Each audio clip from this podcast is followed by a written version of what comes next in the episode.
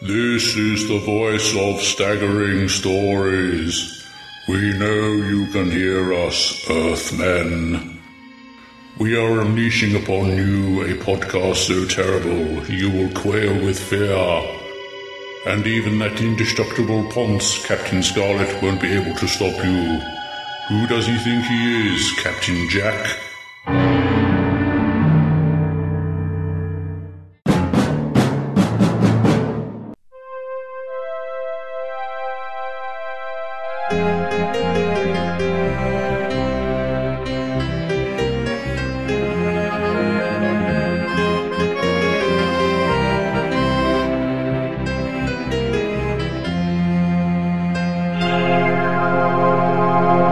Welcome, welcome, welcome, and welcome again to the show. I'm Crumbly. I'm fake Keith. I'm Adam. And I, once again, am classic. Keith. I'm classic. Classic. Keith. Classic. Now I'm afraid we have no Jean today. she is serving the country again. No, she's not actually. Not No? this time. Oh, no. No, she's Where is she? she's last seen heading away from Cairo on the back of a camel, accompanying six swarthy Bedouins. Yes. Mm. Yeah. So she's having fun. Yeah, yeah we, but not tell when. Oh no, Win, ignore that. It wasn't true. yes, it was. But she'll be back next time. If we can barter for a few donkeys. Oh yeah. Only a few. Well, you know. Well, a couple of camels. Yeah.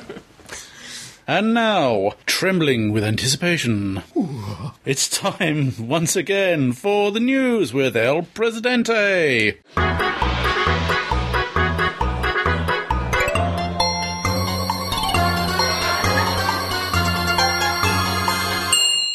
Doctor Who news then.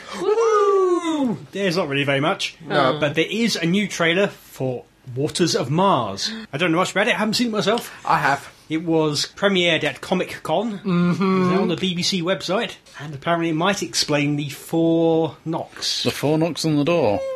Could, it could do. It could, do. do. from what I've seen. But again, premiered at the San Diego Comic Con. Classic Keith is irked by this, and quite Yeah. rightly. It hasn't. I haven't seen it broadcast on BBC anywhere. Not sure it's been broadcast on any TV But anywhere. it's- again, it's it's premiered in another country. Yeah.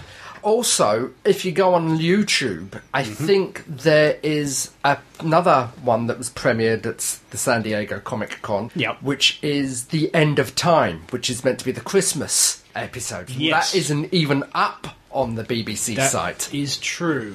Ah, but all the best things get premiered at the uh, San Diego Comic Con. Oh, I, I'm not denying that, and and one day I would love to save up and go to Hmm. the San Diego Comic Con, but my point still stands. It's a British program. Surely it Well, should be yeah. shown in this country first. Keep the flag flying. Flying. We stand up for the British Empire, where our reign used to go for the sun never sets, where we had tea at the drop of a hat. Galloping a little far to the right here. Oh, sorry, sorry. That's my job, that is. I've got my Union Jack waistcoat on. but anyway. Well, there's just another reason why I said that because uh, you know, the trailer for Tron 2 got aired there. Yeah. So. Oh, I, I Said said all the I, best things were trailered there. Don't poke me with your pen! Would you like your pen back? Yes. You are. I'm not denying that, and I recognise that the San Diego Comic Con is an event, and, and things are premiered over there. It'd ju- just be nice to, to Yeah. once for a while. Yeah, have it aired in its home country first Yeah. Mm. of all. Yeah. What about Panopticon and things like that? They don't really do those major conventions anymore. There's really? no, in this country, I don't think there's a major con event. There's plenty of Comment. con events. well, there's quite a few. I mean, look at the government, but no, You lot should count yourself lucky. You can just turn the podcast off. Please don't turn the podcast off. I have to put up with this morning, noon, and night. Moving on. rapidly.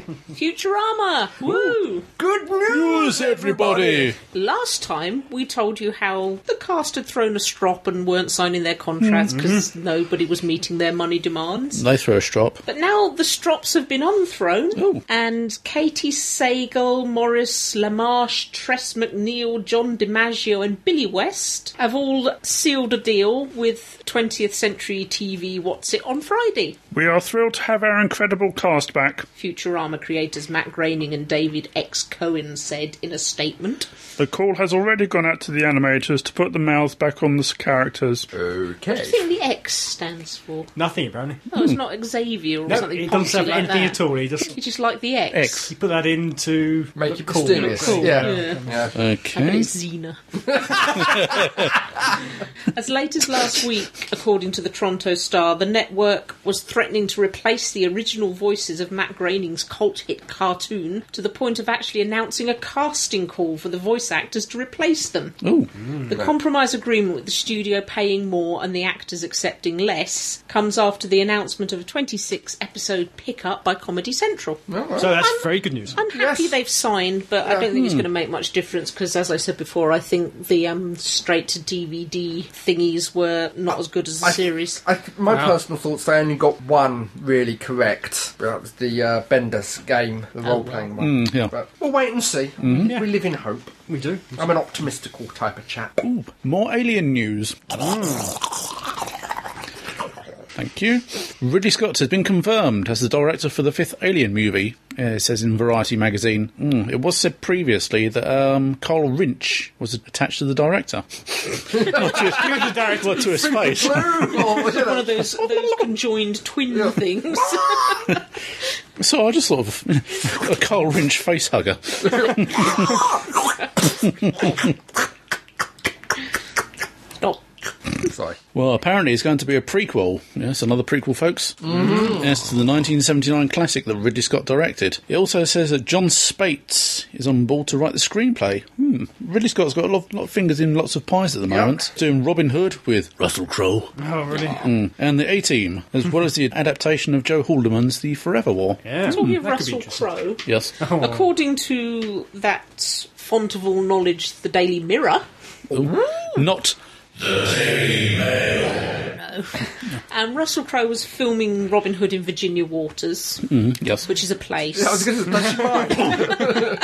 It doesn't have the same ring as Sherwood Forest. no? They're a little bit cramped. and he ambled into a local charity shop, stood in the queue whilst other customers were being served, and asked if they accepted donations. Was taken out the back by this a little old lady who just didn't recognise him at all, and handed over a thousand quid towards their uh, their project. And it's only when someone looked at the book and realised he'd signed his name, Russell Crowe, that that's who it was. There's a moral to this: the little old lady shouldn't be able to serve. yeah. they should be packed off somewhere. they should be. In my charity shop. Bargain clause to the left. So kudos to Russell Crowe. Cheap CDs to the right. There's one here. that There's a new sci-fi heist TV series called Slingers in Is development. this like a cross between Stingray and Sliders? I don't know. I don't know. Slingers. This is the first I've ever heard of it. Slingers is set It's a in. Ah, catapult. Oh, it's a slingshot. All right. Sorry. I am speaking. That sounded very Shatner-esque. Oh, I am speaking. Wash your mouths out now.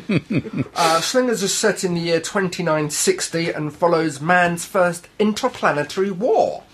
Humanity is now clustered into a finite but still vast section of the universe known as enclosed space. We won a war against an aggressive alien enemy, but at a cost, and the way back to Earth is now cut off by an impassable barrier, a side effect of a blast that finally pushed the enemy back. Show takes its name from a group of people thrown together aboard an experimental spacecraft, which is capable of slinging itself to any point of space. That's where they get the title. Ah. The theory, it's the only craft capable of getting home. Why am I thinking of the Heart of Gold? Mm-hmm. Yeah. Reality, the crew are using it to carry out a series of high tech heists and get even with those who are now exploiting their positions in the post war hierarchy. It is still very much in development. They have just wrapped on the filming the sizzle reel. Is that how it's? Sizzle Okay. reel. It's a Mm-hmm. porn. Yeah, I guess it sounds like yeah. Basically, a full cast and crew trailer, especially filmed to help sell the idea to potential backers. But not a porn. Not a porn film. It seems, it seems like they, they haven't done the film, they've just filmed the trailer for it. Pretty much. Yeah. Sizzle reel. It's currently getting post production treatment with a great deal of CGI. Hmm. It's the brainchild of Mike Atherton. The cricketer. No, No, not the cricketer. the cricketer, aka Sizemore, and stars none other than Sean Pertwee. Oh, speaking of which, Pertwee, Yes. um, the son of The son of our very own on head. head of Pertwee. Hello, head of uh, Pertwee. He's looking away from us for some reason. He's concentrating. He's studying the back of Adam's bookcase for some bizarre Well, that's reason. where No, he's actually staring right at me, and it's freaking. me. Ooh, Can you grab his nose and turn him a bit? Uh, I bite. Pertwee's coming to get you. Chew. That's better. He's looking right at me now. It's freaky, isn't it? Feel those Pertwee waves. Pertwee I'd raised. like to say that I'm not even going to bother with slingers because I find it totally unrealistic that man's going to get all the way to the year 2960 without attacking someone. It sounds interesting. It sounds like a firefly to me. Yes. yeah, Hmm. Sort of trying to get back at the wrongs in people in power. Yeah, so- and the main crew who are doing heists. And yeah, other yeah. stuff There like definitely that. Hmm. seems to be a Firefly vibe. Whether it's gone sort of Western or, or Blake Seven is another matter. Yeah, I don't know. Well, as the saying goes, watch this space. I, Aye. I can get somewhere. Any more news? I have an addendum. Go on then, flash your addendum. Minimum. Uh, it's back to the part that I mentioned last time was the character option figures. Uh, browsing the web before I came out, I find out that they brought out another Doctor. Which one? Another one? Yes, How many yes. are there? Is this the radio version? No, it's no, just no. a stand. I, I, I got A to radio mic. admit- huh? I got. To admit, I think this one is a bit of a cheap swizz. Again, I as think opposed to the others. I think it's only been done through Forbidden Planet, but they've got the Sixth Doctor post regeneration. So basically, what they've done is taken the Sixth Doctor's head, Yeah. put it on a Fifth Doctor's Oh. body, and painted mud onto it. okay. Okay. Oh lord! and uh, it- it's interesting because I've only seen pictures of it, but is it the Sixth Doctor size? Yeah. Because I remember Colin Baker saying that to get into Peter Davison's coat, they had to slice open the back Yeah. because it was too small for him. So. Well, if this is the way they're going, are they going to release the Seventh Doctor with bullet holes? Do? Why not? Well, my final addendum is Cardiff Bay, the tourist office in Cardiff Bay, which was the doorway, the front to uh, Torchwood HQ. Oh, yeah. Currently has a bunch of couple of bunch of flowers, photographs, and in memoriam memoranda no. for Yanto. Oh, People have come along and Lord. put messages and. sort of- I don't know how true this is because I read it in um, uh, someone's forum, so there's no photographs to collaborate this at the moment. But I think it's rather nice. I think it's rather sad. oh, it's sad too. I'm not doing Alright, that. sad but- but nice. yeah. I mean, it was perfectly acceptable in 1984 to go into mourning when Peter Davison regenerated into Colin Baker because that was genuinely sad and depressing. But you know, this is silly. No, no more of his round, open, Open, bland bland face. What about the dressing gown? Well, Oh, like his dressing gown open. Oof, Now, now, now, now. Family show. sorry. Oh. was he showing his twiddly bits? Aye. El Presidente, do you have an addendum? Uh, the Hugo Awards have just come in. Oh, yes. Who won? Who won? Who won? Uh, not Doctor Who this time. Oh, Ooh. First time in about four, Four years. years. yeah, yeah. But it did come second and third in the dramatic short contest. Yep. Is beaten by Doctor Horrible's sing along blog. Mm. Oh, Uh, that's deserved. That's yeah. deserved. No, we can't argue with that. So. No. And coming second is Silence in the Library Oh yeah. by The Vast Toffee. Amen. And Amen. Coming third is Turn Left by Russell T. Davies. Yeah, both good choices, but uh, yeah. I, I got to admit, I think I've got to go with um, Doctor Horrible. Have you indeed? It's a good job because it won. Yeah, I must also admit that Silence in the Library wasn't quite up there with his previous two. No. Guess what it's time for now? Um, Pray tell us. No, no, guess. cutting my toenails? They're very long. They are curl very over long, but them. no. Okay. Plum pudding. Ooh, plum pudding's always nice, But, but, but it's the wrong time of year Is- for is plum it? pudding. Uh, yeah, it's My- plum Too pudding's festive. more of a- So more- My nervous. plum's are my plum's almost ready. you Don't keep know your about your plums out of it. Yeah, The rubber ring. Try sitting on the rubber ring. and with that horrible, horrible thought, let's talk about Doctor Who.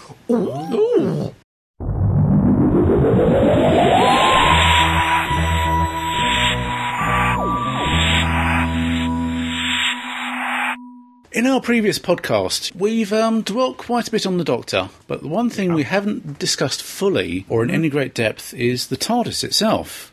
I mean, it's always been there. Excuse me. It is a time and relative dimension in space machine type 40. What a geek!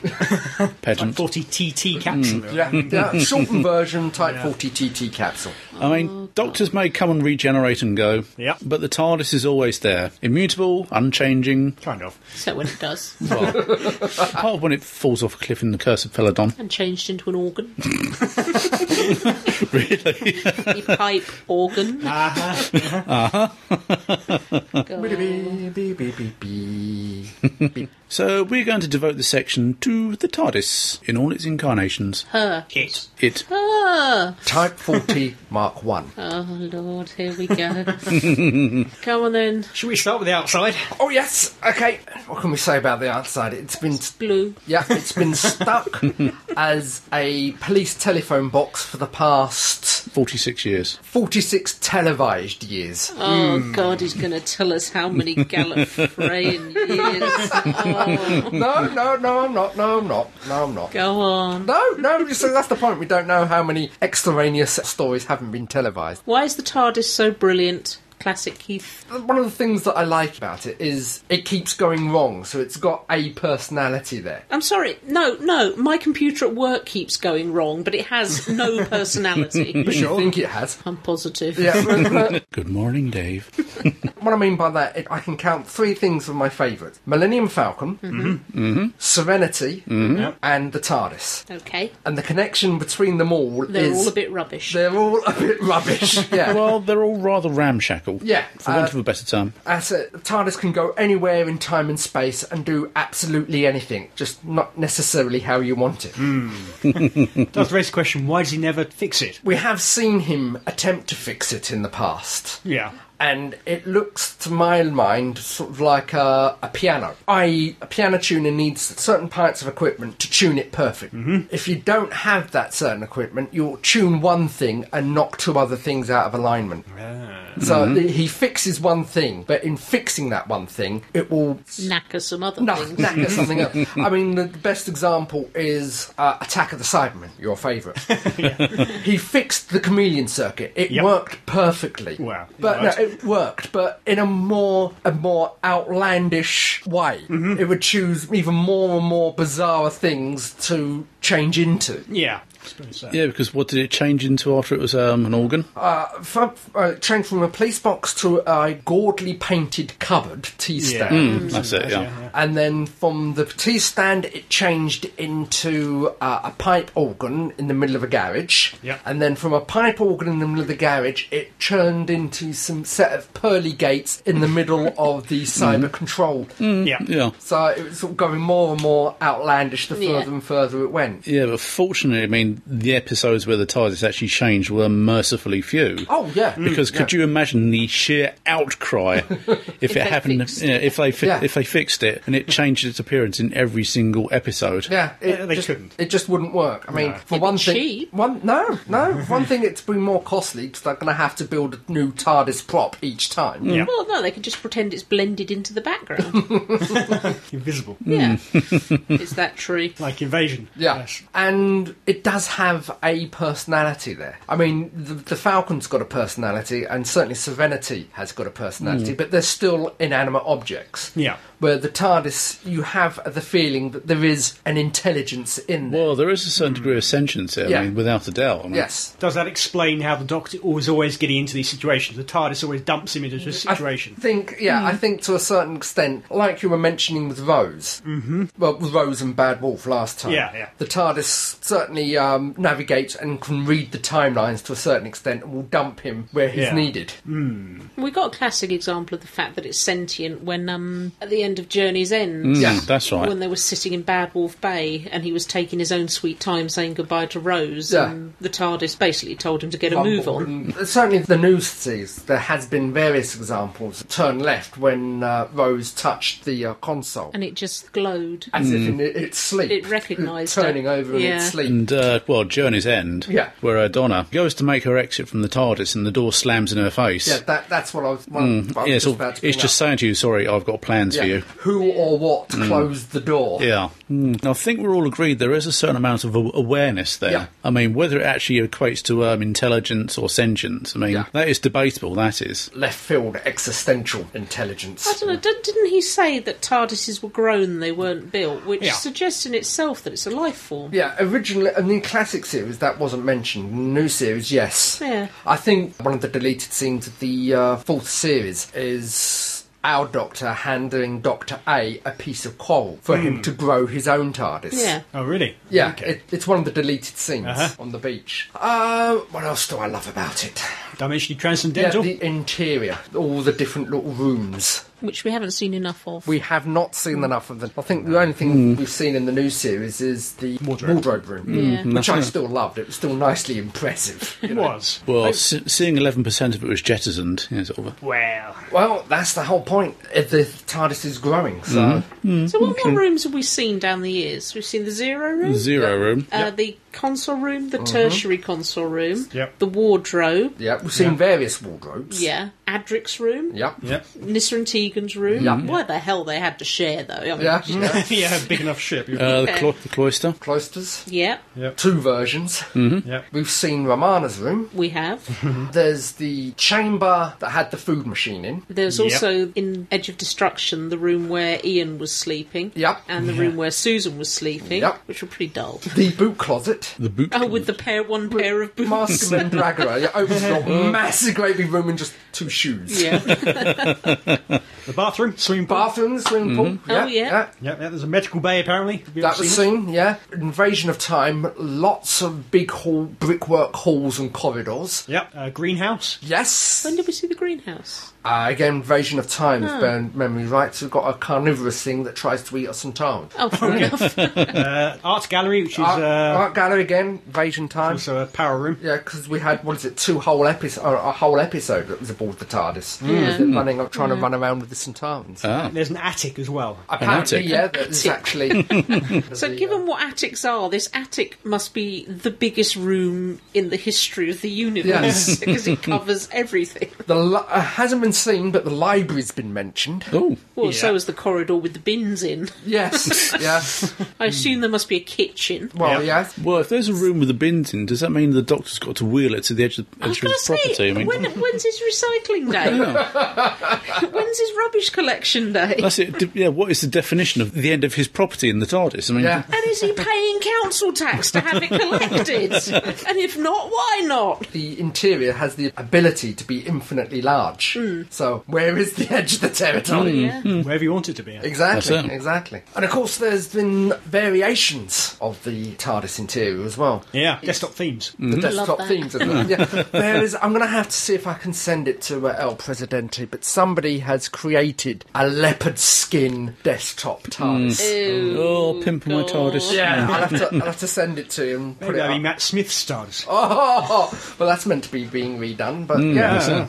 Uh, we've got the coral look.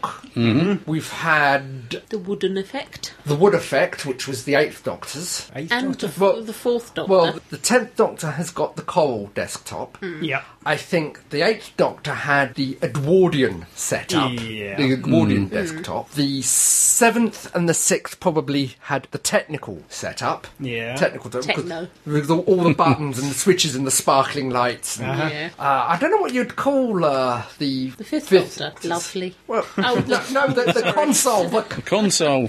oh dear. Bland, Yeah, really, yeah, The yeah. 80s concert. yes, yeah, it is, yes. with the piping round the edge. Yeah, The and- BBC and- Micro. Yeah. and then we had uh, the secondary control room, which was all wood panelling and stained glass windows. Yeah. I mean, oh, there's the uh, movies as well. I mean, Oh, Doctor God. Who and the Daleks. I mean, It wasn't Well, you see really a that- console, was there? Now, well, no, everything was just struck. It's very Hayes Robinson. yeah, but he did admit. lever. To, yeah, he did admit to building that himself. Ah, Quite how he got it bigger on the inside. D- oh, there's. Something you stumbled across. There's Yeah. what is it? Uh, time occupies it's all its space. So all the space can occupy the time that is in it. I think. I'm sorry, but I prefer which box is bigger? That one. Well, if you could have that one here, Yeah. but keep it the same size, Yes, that's have that one here, but keep it over there, Yeah. and the big box would fall fit inside the that's little silly. one. That's transdimensional engineering. I live with this. 24 7. What's all this nonsense about temporal grace and that, and only working when it's convenient for the plot? Ah, we see, ever since the Cybermen damaged the console. Was this in Attack of the Cybermen? Yep. No, it was in Earthshock. Earthshock, yeah. ah, he got it wrong. How do they attack the? yes, how? Because surely, if the TARDIS is in a state of temporal grace, Yes. weapons cannot be fired in it. Yes, yes, yes. So perhaps if they stood outside and fired It in, may, it may have fired in. I, I can't quite remember. but they Oh, didn't. Well, actually, if you if you look at it, it was a faulty solenoid on one of the balance consoles uh, throughout the trans-dimensional warp fold matrix. you talk bollocks. Ah, but there again, I mean, I'm sure um, allowances are made because I'm sure they're shooting Adric. Oh, fair enough. he was he wasn't even there. You know, that's Yeah, it's. Uh, I think it goes along with the ramshackledness of the TARDIS. Hmm. Uh, sometimes bits of it are working, sometimes aren't. Usually down to what the uh, writers need at Yeah. the Hmm. time. I think Davison's doctor briefly touched on this when. I think at the beginning of Arc of Infinity, they're running around repairing bits and pieces like uh, uh, the volume control for the scanner. okay. You know, 'cause previously they couldn't actually hear, Hear anything, on the anything. Ah. scanner. Oh, okay. All right then. So you, you've blithered away about um, temporal grace. Yeah. What about the HADS mechanism, whereby it disappears whenever it senses danger? That Yes. doesn't work very well either, does it? Oh no, no. Actually, that is probably the only thing that works s- perfectly well. It disappears why when did- it senses danger. Why didn't it disappear when it was sinking into the lava in the middle of Journey's End? It works perfectly well, except for one small point. What's that? The doctor needs to have it switched on. So he's not actually switched it on. No, it is. If you go back and watch the Crotons, it does actually mention that. It's lucky that I had that switched on. Why did he Mm. ever turn it off? I don't know. I don't Because know whether- whenever they land, him and his companion would trot out, get ten yards down the road, and the TARDIS has vanished behind them, stranding there. I'm buggering off. Oh, maybe. It turns itself off when it senses harm. It sounds like Jugenta peril sensitive sunglasses. There is one thing that I would like to point out that there seems to be a slight discrepancy through, through TARDISes. Uh-huh. Two doctors. Yeah, Mm-hmm. Time Lords gave the second Doctor a Statenheim remote a Statenheim control. remote control, Yep. to- so it could uh, he could call it back when he needed it, and it disappeared.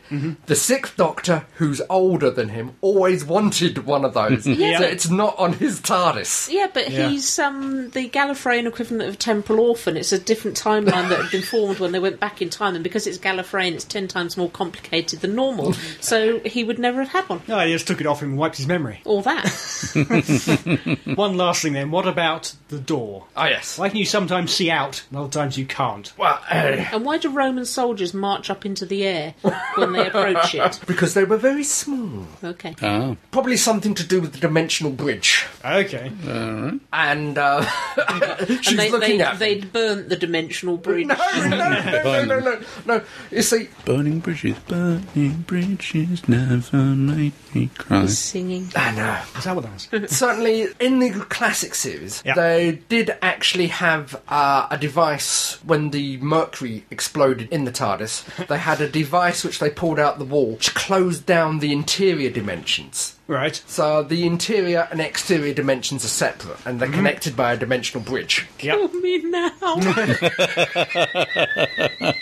so It's all coming out now. i'm a nerd i admit it oh, God, mother. you were right. So obviously, and and this TARDIS has been revamped and modernised, and Yeah. new desktop. So he, he shrunk the dimensional bridge so he can actually look in and out. Okay. But before he did that, they had to wander out through the dark, through the Yeah, black. yeah, sort of Like in the stumble adventure game or forwards. something like that. Yeah, like with a blindfold on. there, there is one thing that has annoyed me. Now, Only look, one? Star Trek, you get all these wonderful floor plans and deck plans of all the starships, and th- there are no interior designs, Mm-hmm. Yeah, but the floor plans. Enterprise of- doesn't grow. You can pretty much set what the deck plans are for the Enterprise, and that's- you know when you go back the next day, they're not going to have changed. Well, I, I'm talking. I'm talking about merchandising deals here. You got wonderful books of all the plans that they had, such as the bridge, such as sick bay, is drawn out and sold, Hmm. right? Yeah. Lots of money, ka-ching. The BBC can produce six or seven versions of the same TARDIS. Or they could just keep adding to it. They could do one of Exactly. these, one of those two ninety nine a Yeah, month yeah. file things, and they Update. just make Yeah. up. They get some poor little work experience kid to make up a room for the TARDIS. Yes, I would love to have a, Let's a have the house- bordello room. Yes, there you I'd, go. I'd, I'd love to have a set of floor Let's have plans, the set dungeon. designs in the books dungeon. on, on various panels and various consoles. That would be my geek heaven. I know. Yeah. I know. I'm going to shut up now. Thank you, Classic Keith. That was brilliant. You are the geek master. Ah, thank you. Oh. okay, just quickly, Yeah. our favourite TARDIS moments. Yeah, I got one. Go on then. Visitation. I may have mentioned this previously in the past. The android has got into the TARDIS. Uh, Nissa has got the vibrating machine and, and detonated the android. There may have been some peripheral damage to the TARDIS. Yeah. Adric and Nissa move the TARDIS, take it off to try to get to the doctor in the house. Something has gone wrong. It's not materialising. Again, it's wonderful acting from Peter Davison as he stands there with his head in his hands, not looking as the TARDIS sort of blinks in, blinks out, blinks Okay, in. yeah. And it's because the Nissa and Adrix are sitting in the TARDIS and they're, well, what are we going to do? It's damaged. Um, what would the doctor do? I don't know. Uh, whack and thuds the side of the console. Something clicks in and it Hmm. materialises.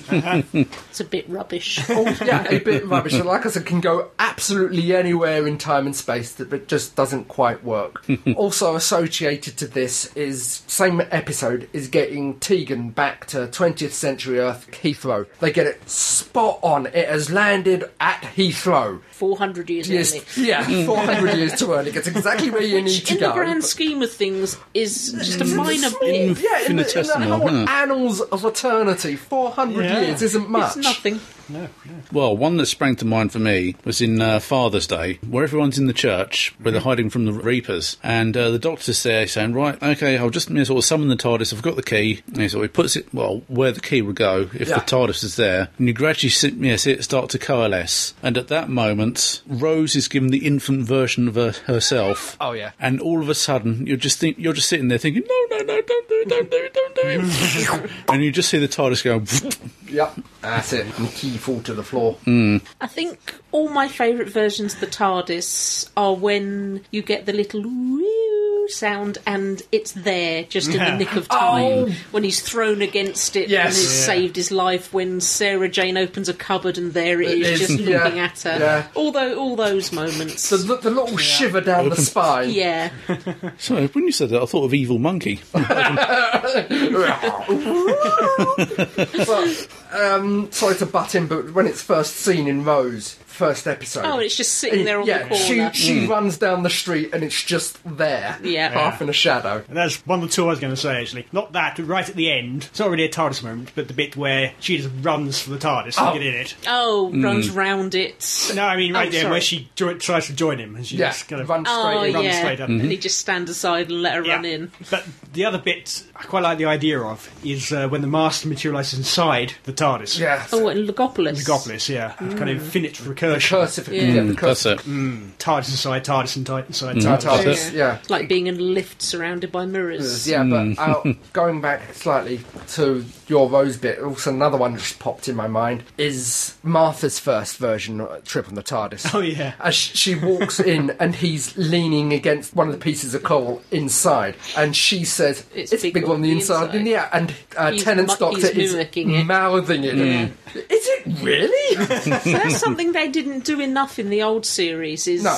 the complete befuddlement when you first walk into the TARDIS. And I Yeah. hope they um, come up with Continue. lots of new ways. Amy's first time. Yeah. Brunhilde Sorry, Knobnack. yeah. Brunhilde Knobnacker's first time. Okay, so that was our little bit about the TARDIS. Sorry, that was Classic Keith's little bit about the TARDIS. I'm so sorry. I really am sorry. Slight enthusiasm got away with me. I, I do apologise and, and will be writing to you all personally in an apologetic way. Sorry, sorry.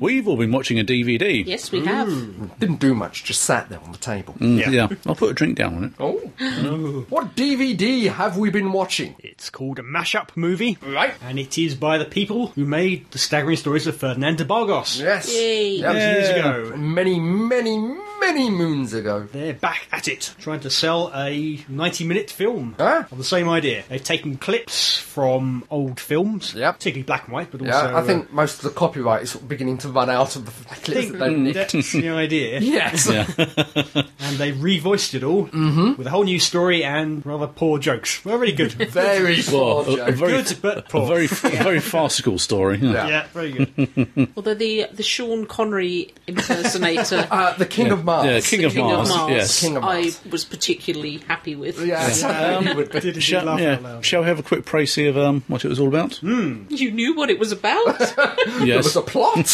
yes, there was. Oh, indeed. Go on then. Okay, it all revolves around the Falcon, or the Falcon, The if you prefer, Falcon, who is a detective from the 40s. a uh, down on his luck detective. Yeah, and indeed is a real film character from the time that they've taken. And he's yeah, he's not a very good detective. No, Everything he does seems to fail. so we find him doing impersonations as a sideline to Yeah. keep him busy whilst he hasn't got any detecting to do. and he does an amazing impersonation of Barack Obama. He does. strangely Cool. enough. Yeah. and he's demonstrating it to a class full of girls. Yes. Where his voice off- starts off really high and, and then it goes down low. Unknown to him, though, the uh, Queen of Mars is watching. yes, and she has a bet. I think point out the hormonal Queen of Mars. Oh, yes. yeah. You've been premenstrual for five years. She has a bet on with the King of Mars. Mars. Hmm. Mm, yes. yes, yes, What's the nature of the bet? She could make one person destroy Earth, Yeah. wasn't it? Yep. Namely, the Falcon. Yeah. Destroy the Earth and the word of one man. Yep. And of course, the Sean Connery, King of Mars, is bet against this. yeah. But she sees this fantastic impersonation of Obama and knows she's found her man. Mm-hmm. So her plot is to get the Falcon to uh, say some rather. Inflammatory? Yes. yeah. Well, Things. inflammatory and derogatory. Yeah. Yeah. and revoice Mm-hmm. the real Obama which during a conference. the entire world will descend into Chaos, into war. chaos and anarchy. Wasn't it? It was basically childish mockery of everyone from the Iraqis, the Iranis, the French, the Germans, the Chinese, Yeah. the Australians, Yeah. the British. Yeah. Yeah, you know, was it? Um, well, I won't say the, the actual Lots word of he swear said. words. Uh, it, Yeah, he it said- was actually it was uh, the French can beep beep beep, and the English, the British are beep beep beep beep beep, and the Yeah, and- Germans are beep beep beep beep beep beep. And you know, sort of. Uh, well, I won't say the word, but sort of, you know, sort of screw the Australians, screw the French, screw the, you know, sort of- so, and so on and so forth. Yeah. It was amusing. So the Queen of Mars sends an Agent? agent, yeah, I Agent? suppose. A rather pneumatic agent. Yeah, played by a porn star apparently called Devon. Yeah, she was in Boogie Nights. Oh, really? Yes. Oh dear. I was sitting there watching this thinking, where have I seen her before? And she is, of course, a complete bimbo. Yeah. Totally. And she finds an old colleague of the Falcons Yeah. to uh, get into contact with him. And um, He was- He was the unluckiest detective, mainly Mm. because he'd worked with the Falcon. Yeah. yeah, And what was his name? Barrett Blade. That's it, Blade. Barrett. Barrett Blaine. Yes. Yes. Barrett Blaine, the most unluckiest detective in the world. Du- du- du- du. yeah, it's kind of odd because all the scenes with this agent Yeah. uh, and this Blade. Barrett Blade chap are in colour. Yeah, they're in the everything same else- Mm. film. these two. Everything else is black, Black and and white. white. Yeah. They're in black and white. E- Even when you got Blade talking to the Falcon in a diner, Yeah, they're- One's in colour, one's one's in black black, and one's white, in black yes. and white. Yeah, yeah. They're both completely different diners, but they're meant to be sitting next to each other. Yeah. quite well done. Yeah. And then, uh, to help solve the uh, problems that have occurred, Yep. once the recording is made on a necklace and what have you, Yeah, they broke it out and need to get it back, but who Yep. works it out? uh, Sherlock Holmes Yes. is brought in. Yes. Yes, the only thing is Sherlock Holmes has a rather severe drug habit. yeah, more so than he ever had in the books. Oh yeah, a lot more. What, what is it? You've got the scene where you've got Hercules, who's actually the drug pusher, Yeah. or, or Oh, the drugs baron, lifting up a massive, very big wrought iron case, yeah. and then so right there's Sherlock Holmes's drug supply for the month. No, for a week. Oh, that was it for a week. Quite bizarre. Yeah, but very well done. Very, very funny, I thought. Oh, Holmes stuff, extremely. particularly. For me, certainly the, it, there were certain standout jokey bits. There were quite a few gems in there. It's the Basil Rathbone. Mm. Yes. Yes, Nigel Bruce. Yes. Yeah. Yes. Mm. So it's a classic Sherlock Holmes. Brilliant impersonation, both of them as well. Oh yeah. when I saw, I thought the guys who were voicing Sherlock Holmes and the King of Mars, you could definitely tell who, they they were were meant to be. Oh yeah, yeah, definitely. It was a little bit long, Yes. Mm, in my opinion, just a bit long. Yeah. I think an hour would have been enough. Hmm. Well, I mean, Well, as I I was suppose they had to have, you know, sort of, well, padded out to a feature film length. So. yeah. yeah. As I was watching it, I was just wondering what market is it going to be aimed for? Are they aiming it for a theatrical release or a strip TV release? Because a couple of times you had uh, certainly the announcer man and Gregory Peck at one point doing the recap halfway Yeah. through it. yeah. Well, having a little email conversation with one of the producers, uh, Jeff Atkinson, apparently they are aiming for a theatrical release, Right. Hmm. but they're still trying to make a cut Yeah. Hmm. of deal. Yeah. Yeah. No, no idea where it might eventually appear, but that's that's their, their hope. Yeah? It was extremely funny. Oh, good grief, yes. I mean, especially where um, a young woman was pushed on a cliff and she fell on top of a, a very young Jack Nicholson. Yeah. Who didn't actually say anything. and he was in colour as well. Yeah. she was in black and white. he was in technicolour. That's Very- it, yeah. very, Oh, Yeah. very glossy. yeah. You know, So- Yes, and um, the scenes on the, uh, whether it's the spaceship or the uh, King and Queen of Mars's uh, base, Yeah. the two flunkies, you operated all the machinery. yeah. Uh, Don't touch that switch. What that switch? Sorry. whenever one of the characters threw away a cigarette off camera, you heard, "Ah, Ow! That's what I did with the necklace. Well, Yeah, um, we're not going to go there. We are not going This there. is a family show, this yeah, is. the Falcon's second in command, she's Buddy. yeah, the large guy. Curly, yeah. like, Whenever they cut back into him, Curly It's been turns up. seven minutes since I was last here. What's happened? Did you know I disappeared for seven minutes? I wasn't there. It's only two minutes Only this two time. minutes it's this getting better. time. yeah, hey, I'm back almost immediately. yeah, this happens sort of gradually throughout the film. The period of Yeah. time he was away is gradually decreased. yeah. So when are they hoping to release this? no idea. No idea. None at all. None at all. They're after a backer, so it could be Yeah. at any time. Yeah. But it's well worth seeking out, I Yeah. Hmm. think. Mm, yes. Could, it could end up like uh, Gene's favourite film, which is Morris Men. Oh, Morris Alive with bells on. That has been searching for uh, an agent or a backer for Yeah, about a distribution year deal, now. some kind. Yeah. Distribution agent. But it's very good. It's Yeah. very much in the original vein of the Staggering Stories of Ferdinand the Barber. Yeah. Like, it does feel a bit different Yes. because it's a different format. It's not kind of 25 minutes, Yeah, half it's a hour. different, different length. Yeah. It's not quite so surreal. Oh, I thought it was. it is surreal, but not quite as surreal Mm, No. as the original Yeah. series, I don't think. You probably couldn't keep it up for 90 minutes and anybody have any idea what's What's going, on. going on? they, Mm-hmm. did, they did manage on the old TV series. They did manage to wrangle them, tangle themselves into quite a few knots. Yeah. And I was a bit disappointed that old Dr. Arnold McFadden didn't make an appearance. Yeah, no, no, I'm Ah, not never but, mind. but there we go. The laugh out moments for me were um, it was um, a classic Sherlock Holmes uh, s- you know, scene where um, in the original there was a fire in uh, in Yeah. two two one B Baker Oh, Street. Sorry, yeah. Yes, and yeah. um, what they turned it, what, what had happened was um, in mashup movie. Let's just say Sherlock Holmes had been having sort of having a pop party, and sort of uh, Watson had passed out and had to be helped to a window. yeah, well, while Sherlock Holmes was saying that was the best skunk I've ever had. he's there breathing deeply, and smoke all around him. And what they made Hercules into. uh, Oh, We don't go there. Wrong. Oh, his, There's- his there's wife. His wife singing a song Oh, about yes. how Hercules does not like boys. He's a manly man. He likes only women. Oh, oh, and Julius Caesar sort of starts his sentences off. yeah, yeah. It's um interesting. Very. Yes, where Julius Caesar and his army sets out to take out the world because the director of a film's been shot. Yeah, The humour is very scatological, very left field. I mean, Yeah. Yeah. as I say, I mean that suits me down to the ground. That that does. Here's hoping they find a backer. Oh God, yeah. Yes, very much Yeah. so. Yes. Look forward to We'll it. be out there in some form or another shortly, but So we'll do- let you know. Does it have the podcast seal of approval? Definitely for me. Certainly does. Yeah. Mm, Very much so. Yes. Okay. Which leads us on nicely to another thing that has the podcast seal of approval, at least from this corner Red Dwarf.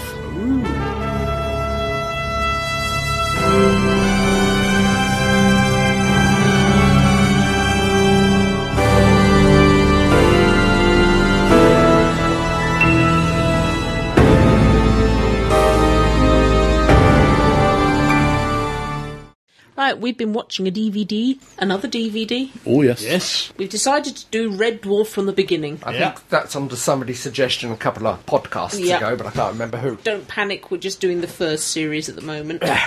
It's quite enough for, for one Yeah. episode. Oh, more than enough. So, this was back in 1987. Yeah, God, 87. how Yeah. depressing is that? It's older than your eldest construct. I know, I know. Brief. Did we all see it when it first aired? I, I certainly Uh, I saw the first Yes. episode. Ah, I think we did. I think I'm going to be in a minority here, but Sure we didn't. did. Or did we see it as repeats? I think we may have seen it repeats. I definitely remember the Red Dwarf Bug season three. Oh, three, That's okay. when I remember started watching it because I remember you two, you and Vadian, started raving about it. Oh, okay. I do actually remember watching a couple of episodes of season one, and personally, I was not impressed. Oh, really? I when must it first confess, come out. neither was I. Oh, I was from the beginning. But interesting. Classic Heath didn't have a sense of humour in those days. No, no, He no. was a grumpy old man. Well, my opinion when I saw the first episode, where um, Lister is uh, you know, sort of placed in stasis, the whole scenes with funeral for, for his crew member Hmm. and George, uh, George that's right. I mean, it was amusing, but it didn't catch me. Sort of, it didn't Yeah. grab me. Um, looking at the negative, uh, watching the entire season in its whole, Mm-hmm. there are some gems there. Certainly, I love Future Echoes. Oh, Mm. Yeah. The concept on Future Echoes. But what strikes me now, as struck me then, it looks exceedingly tacky. It looks, Yeah. it looks crossroads. you know, that's how bad. Wobbly set. Yeah, that's how all grey and wobbly sets Oh, I don't, yeah, I don't mind and that. and the the concept certainly annoyed me with Back to Earth. Annoyed me on that. Yeah. I know it's a primal part of Red Dwarf, Mm-hmm. but I don't like the laughter track. Certainly when the jokes aren't funny, and for Mm. the first series, there's not a lot of funny things in there. Personally, I'm quite really surprised that it got to a second series. Certainly got to a third series. Look at- looking on the first series. in a way, that's a blessing in disguise. Oh that yeah, is. I, Mm. I acknowledge that certainly with British television, it's given a lot longer to pull its act together than Yeah. say on American television. American television, I don't think this would have survived. It wouldn't have done. No. In fact, Oh, it good didn't. grief, no. The- No, no. The two pilots they Yeah. used didn't get anywhere. Yeah. but I, I'm I'm very different. I'm quite a big fan of the first couple of seasons, particularly, and even the first season. Well, I mean, certainly on your recommendation is the reason why I gave it a second chance when it hit season three. It does change a fair bit in season three, but we're Yeah. getting way ahead of us. Oh yes, Oh, yes. We're concentrating on season two. no, I personally think the first and second series were among the best. Yeah. I love the whole tacky look of it. There's kind of purity of concept and purity of universe as well. There, Yeah. Oh. they they're not meeting Gelfs and simulants every week and Yeah. Hmm, yeah. alien. Yeah. It Ish type literally is. things. It's it stays true to the theme song. Yeah. Yeah. Yeah. I'm all alone, more or less. Hmm. Yeah. And Holly, my all-time favourite character. When they brought him back later on, I thought didn't think he was quite right. But the first, right in the head. No, no, he'd been done. He'd been to visit the vet. Holly in the first series is the best character in the series. He's just genius.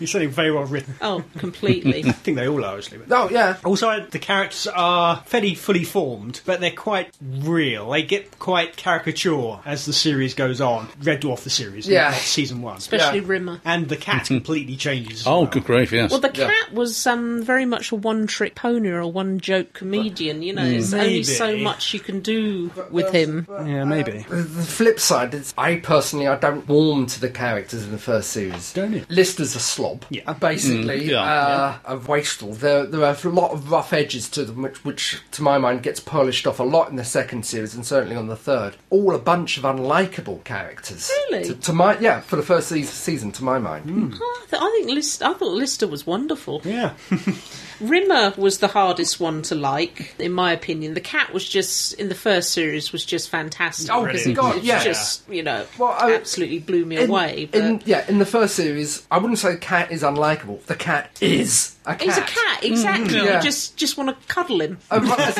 I, I wouldn't say that. I mean, I can look at some of the things that he does and look at our own couple of cats and, think, say, yeah, yeah. okay, that, yeah, that's that one. Yeah. And there, there's absolutely no malice to him. Oh, God, He's no, just no. He does is, what he does because that's what he is. yeah, he he's is a the cat. centre of his universe. Mm. Yeah. I mean, I will agree with um, cla- yeah, classic Keith in one respect that in the first series, I mean, Lister is an amiable slob. Yeah. Mm. He becomes becomes a hero though, doesn't he? By the end of Hmm. the, by later series. Oh, yeah, by, by later series, he faces up to his responsibilities, so to speak. He's more, in the, s- in the following, certainly in the second series, he's more of an unwilling hero. He's still the hero, but. you Well, know, he's an he- an- he- anti-hero. Yeah. Mm-hmm. Yeah, he's doing it because there's nobody else to do it. In the first series, I wouldn't even call him that. He's just a slacker. Yeah, exactly. That's Yeah. what he Yeah, that's like- what he should be. Last man in the universe, you know, why do you have to be a hero? Well, Just sit in your bunk watching Zero G football. Kick football. Mm. I suppose we should quickly talk about the premise, although anybody here By is- now. probably knows what Red Dwarf's oh, all good about. grief, yeah. But there is a mining ship, the Red Dwarf, with a crew of 169 people at that stage. Yeah. It uh, changes over the course of the Oh, series. yeah. Fantastically. And Lister, because he's brought on an animal, Yep. a cat onto the ship, Frankenstein. Frank, Well, Frankie. yeah. is put into stasis as a Yep. punishment until they return to Earth on their trip back from the outer planets. And there's a little problem in that all the crew are killed in a nuclear Was it a radiation Sweet. leak? Yeah. Yeah. cadmium two or something like that. And the ship just carries on going for three million years before it's safe. for Dave Lister to be woken up, and he's all on his own, Right. apart from a hologram Mm-hmm. of his most hated colleague and a cat. Well, a life form, Something that descended from Descended. that. A Yeah. super evolved cat. yeah, who doesn't And- seem to have a name of his own. And the computer Yeah. And the computer. that's gone slightly Senile, lally. Mm, yeah. Slightly senile. That is all there is in the first season. There's no Yeah. other life forms at all. Nope. And I, th- I think it worked wonderfully. Yeah, yeah, definitely. Un- Mm. Unlike classic Keith, I can fully understand why they gave it a second series because all the potential was there, mm. and there were enough moments to make you laugh to tell you that the series was going to be good. I think so. It's obviously quite a low budget thing. Oh, it, it, uh, like Oh, I to said, start off with, yes, it was. crossroads budget. limited number of sets. Sets aren't Yeah. particularly grand. No. There's no outside I seem, shooting at all. yeah, I seem to remember somewhere uh, that one of them, either Grant or Naylor, was unhappy with the paint scheme for the set. Yeah. So he got them to put in a load of shelves that were meant to paint, give a little bit of variety, different colour of shelves. Right. So they put the shelves up and painted them grey. That's kind of classic Red Dwarf, though. isn't it? Yeah. It's a really depressing ship. yeah. It is. Yeah. And you know you can kind of believe that from a mining ship. And the scutters, the little robots. Oh, Oh, good grief. Basically, hoovers. Yeah. With Ab- abusive three finger- hoovers, yeah. Abusive hu- hoovers, yeah. Yeah, that apparently were like the original K9, i.e., they turned the cameras on and they'd shoot off in the left direction. They couldn't control them. Oh, I do, yeah, yeah, yeah. Noisy buggers as Yeah, well. that Oh. was, yeah.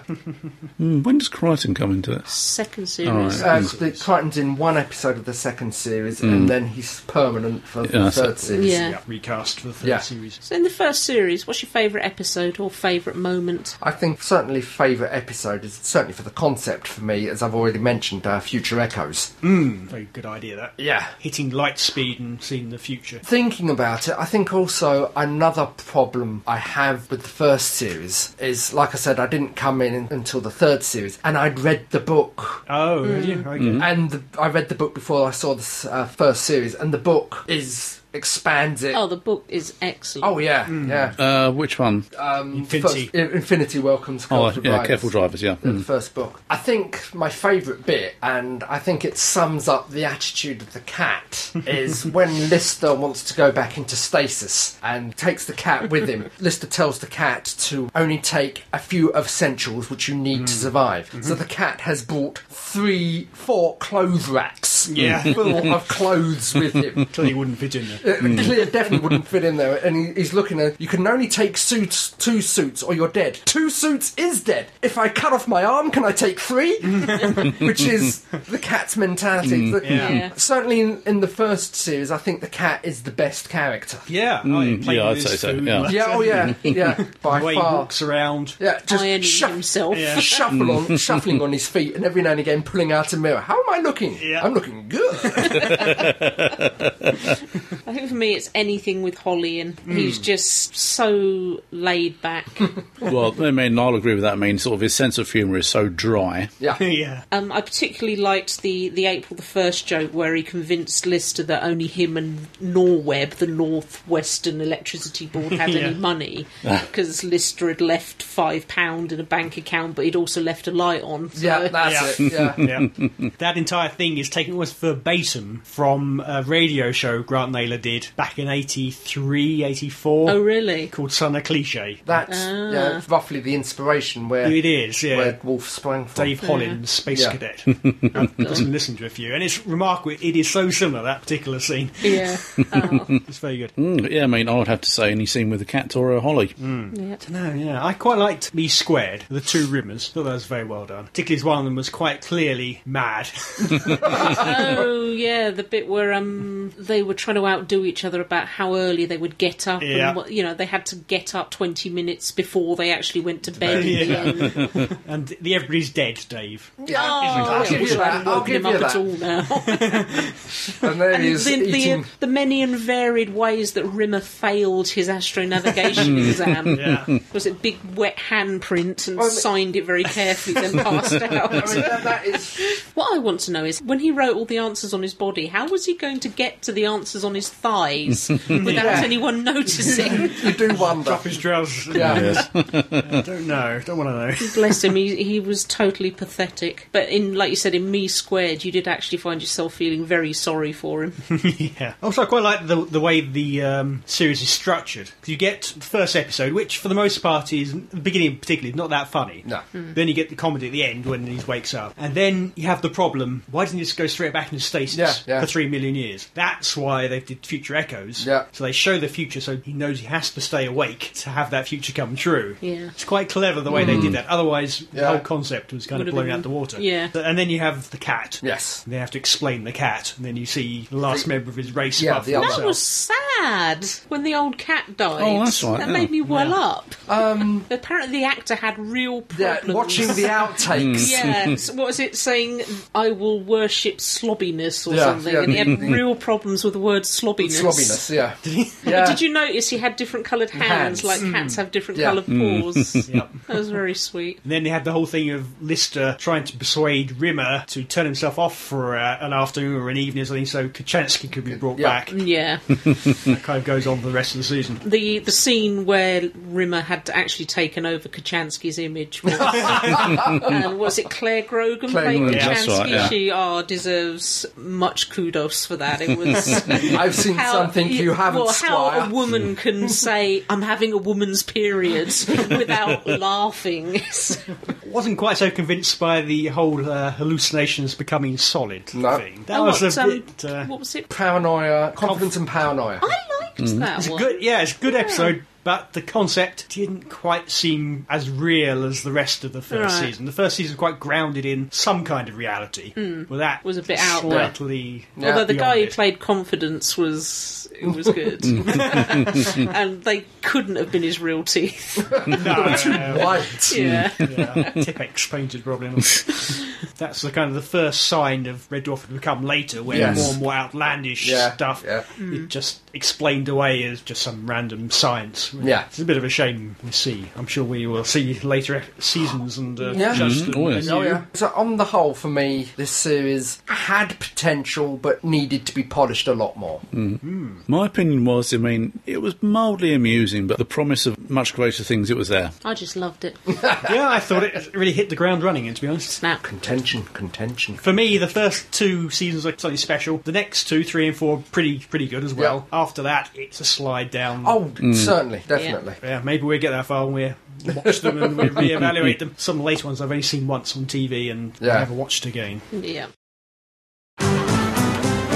It's cold outside. There's no kind of atmosphere I'm all alone, more or less. Let me fly where the fun's clear. Fun, fun, fun in the sun, sun, sun. I want to lie shipwrecked and comatose, drinking fresh mango juice, goldfish eyes, living on my time.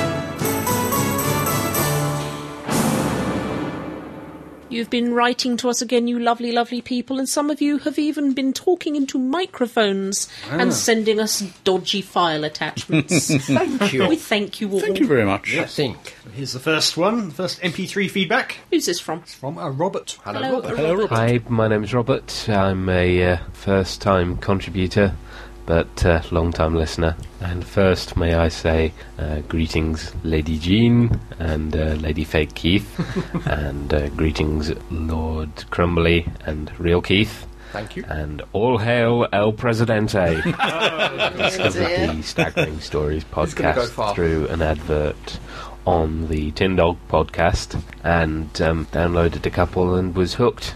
I uh, then went back and uh, started listening to your back catalogue. They all Mm-hmm. do that. And uh, after I'd uh, mopped up what was uh, left of my brain and put it back in, um, I continued listening. I've just recently finished listening to your uh, Torchwood special, and I know it's a bit late. I'm just hoping you'll uh, let me comment on it uh, in this one.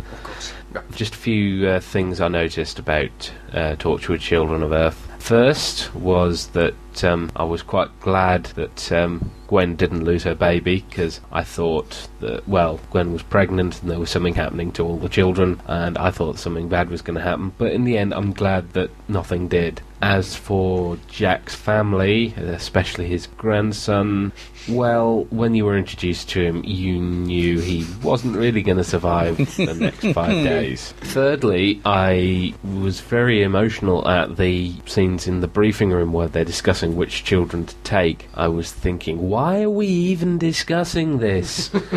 um, I thought that uh, the country should have called the aliens bluff. I mean, well, the world should have called the aliens bluff. If they were that determined to have 10% of the children of Earth, then they wouldn't kill the only source of drugs, obviously, that uh, they had.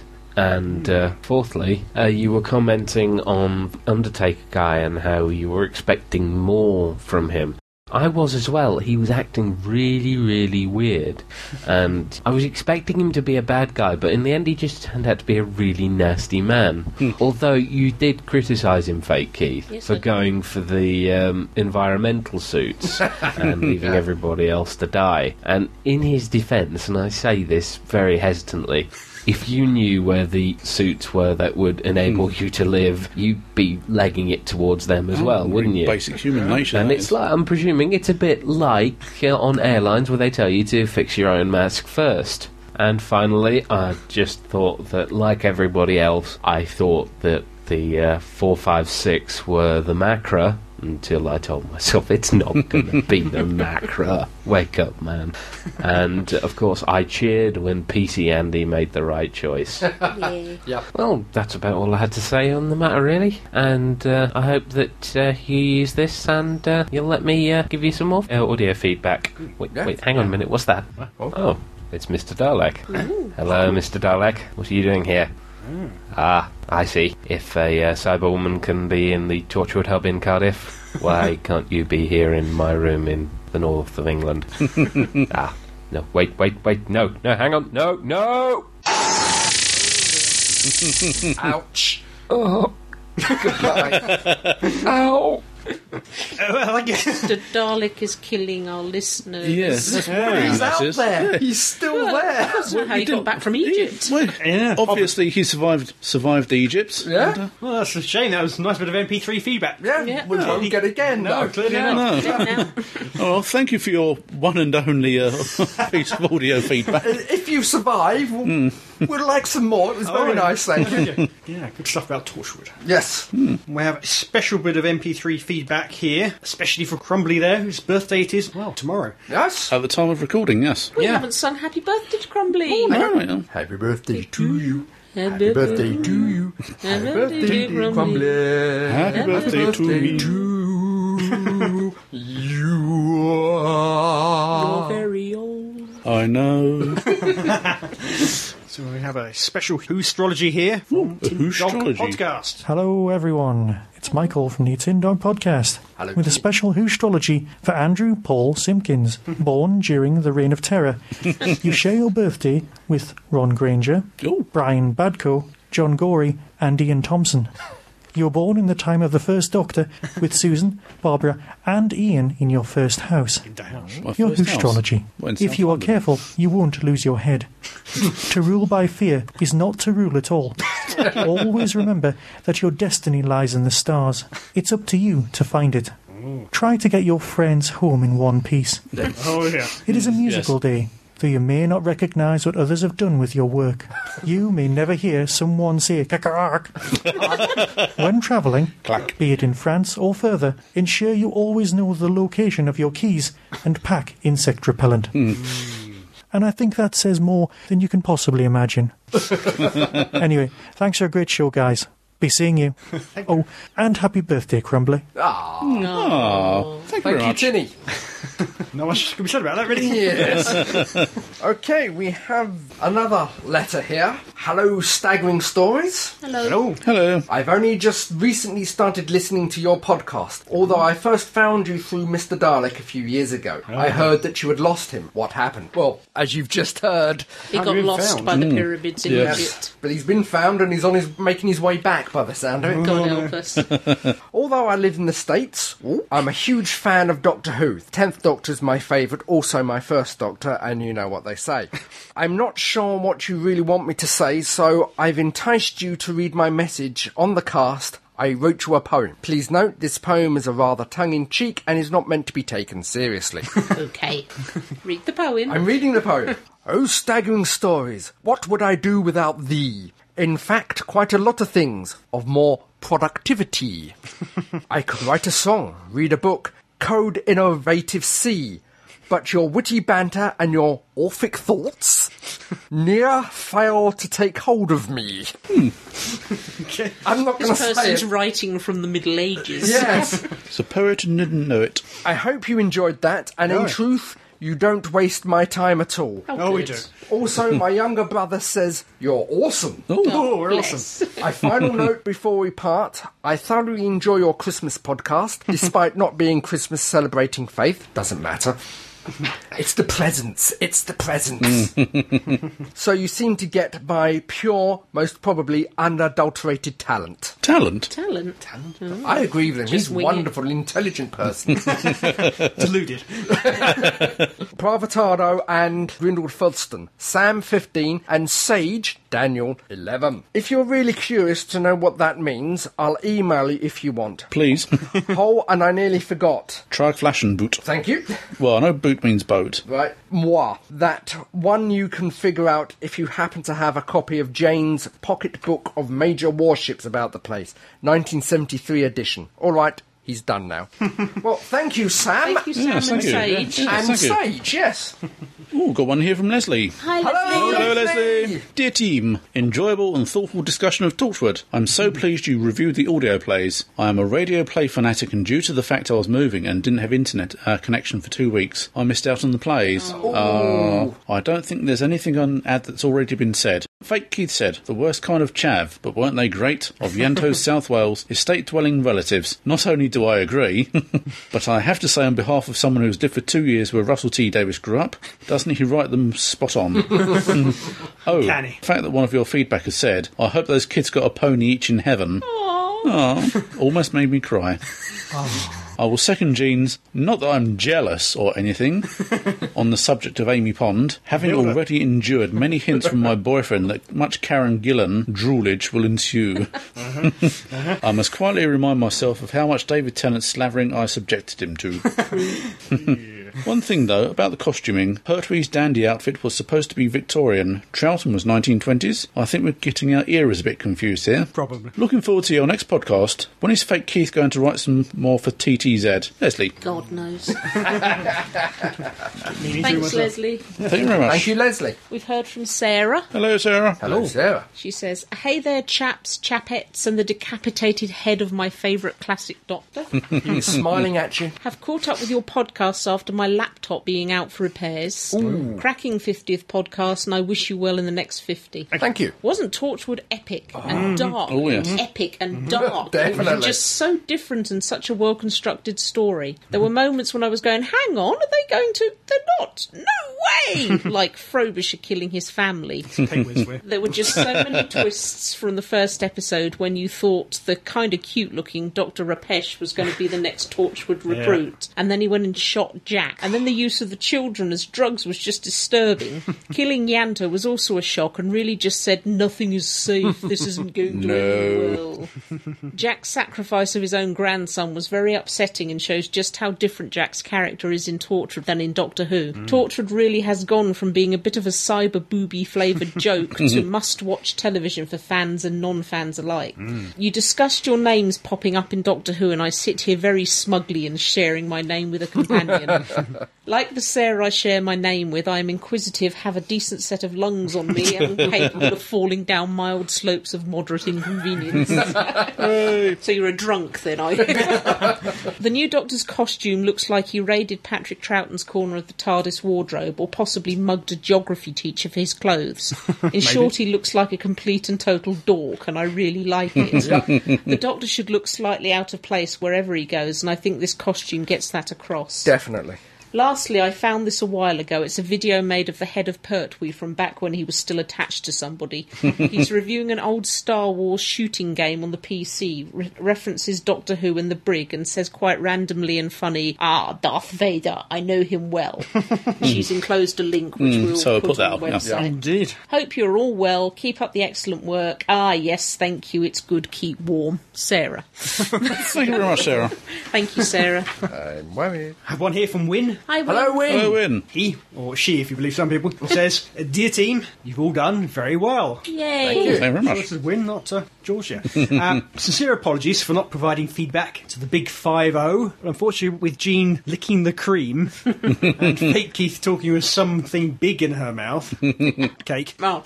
I'm I'm afraid all blood left my brain and I was unconscious for two weeks. That's a record. On a similar note, can Jean, or rather Win's muse, please stop reading out my missives in a delightful Mills and Boone voice? Not here this week, I'm afraid. No, no. Instead, you've got the delightful Mills and Boom voice. Hmm. of Adam. Oh, yeah. Go on, put your sexy voice on. Listen to this podcast. Oh dear. Uh, maybe not. I listen to these podcasts on my lunch breaks whilst walking along the banks of the Thames in Reading. Oh. On more than one occasion, I've lost balance and nearly fallen in the water.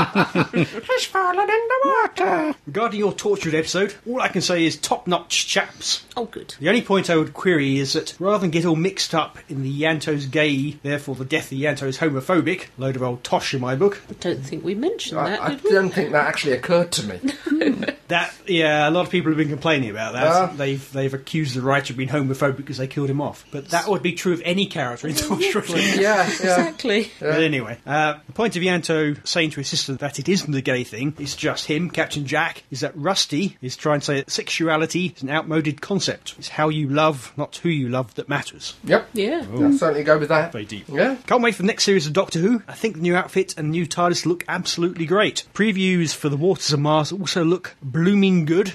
I can't wait. I just wish they would air the show on Halloween because it looks like pant wettingly scary. Yep. Yeah. Hmm, I think it will be Halloween, or at least the day after. Well, they're saying November, so my, I think they're probably going to do it on Children in Need. I, no, it'd be- Hope not. hmm. I, I, I hope not. I hope I'm wrong. Last I heard, the guess was 1st of November, which would obviously be the day after Ah. Yeah. Halloween. Yeah. We'll see. Yep. Anyway, he goes on to say, I leave you now, like I leave my women, always wanting more. Oh, win. certain vomiting sound here. Keep up the bearable work. Bod be with you, win. Thank you, Win. P.S. You're a sweetie. Real reason for the lack of feedback was that my dad was and is seriously ill in hospital following a major operation. Touch wood, he's making good recovery now. If I'm in a position to resume my rightful position and push the perv up to 11. yep, hope he's getting Hope better. your dad yeah, we, makes a we full all hope that recovery. your dad. Yeah, make some speedy recovery. Yeah. And I know Jean's not here, but I'm sure she Mm-hmm. adds her hopes to that as well. But in a much sexier voice. Oh, than uh, that. definitely, definitely. And now, that's that time again. The time that you, yes, you win, enjoy so personally. Sublim. subliminal messages.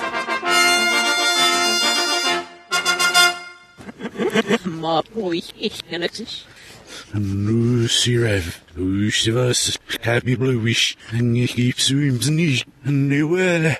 Thank you.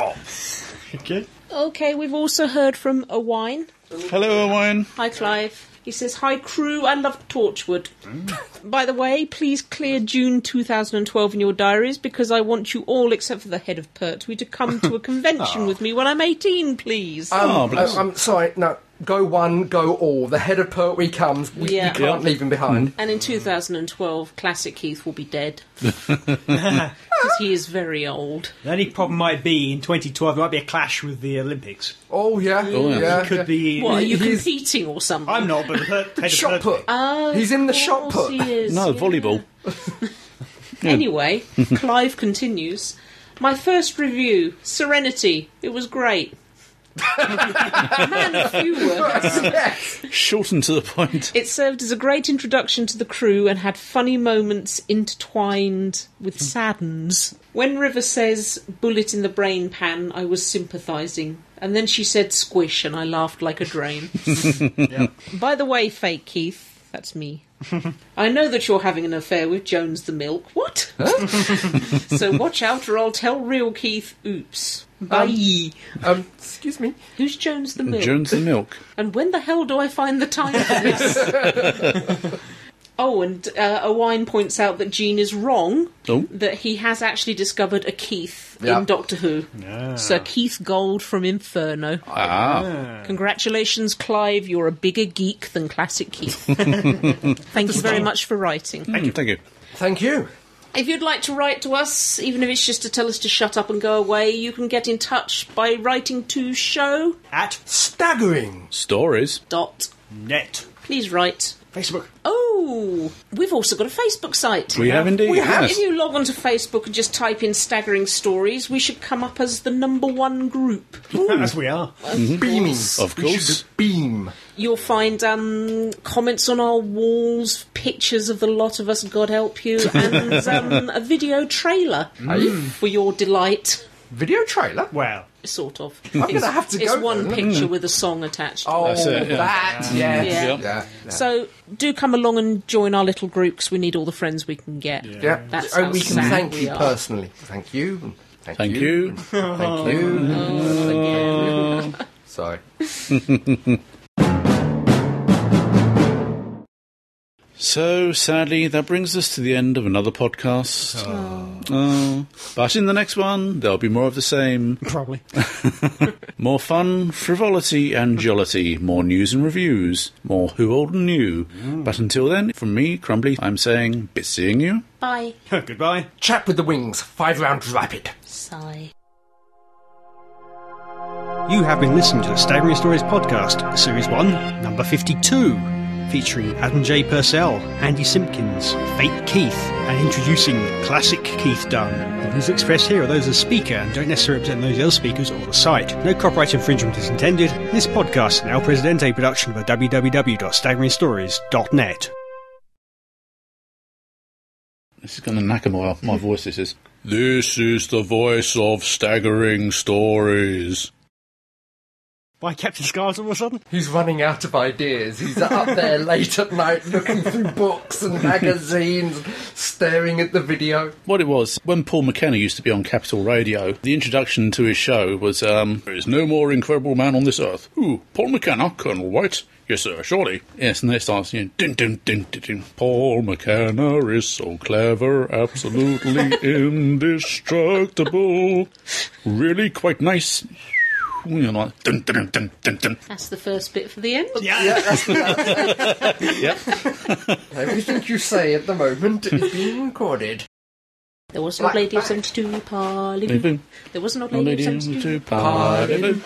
There was an old lady of 72. She down and, and off flew. Inky, pinky, parley. We were six. Yeah.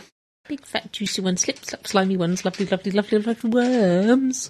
Chop off the heads and suck up the blood and throw their skins away. I'll never know how tall I'll grow on worm three times a day. Bum, bum. That was a brownies song. How do you know that? you were in the brownies. It wasn't just a funny walk. he was the tallest, hairiest brownie in the world. Oh, no, I'm not going to say that. Probably for the best.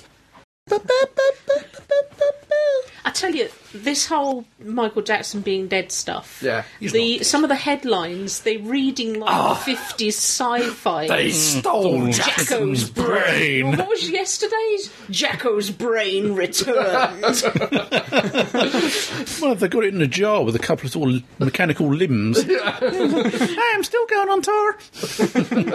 Losing the will to live. Eddie. Captain Scarlet.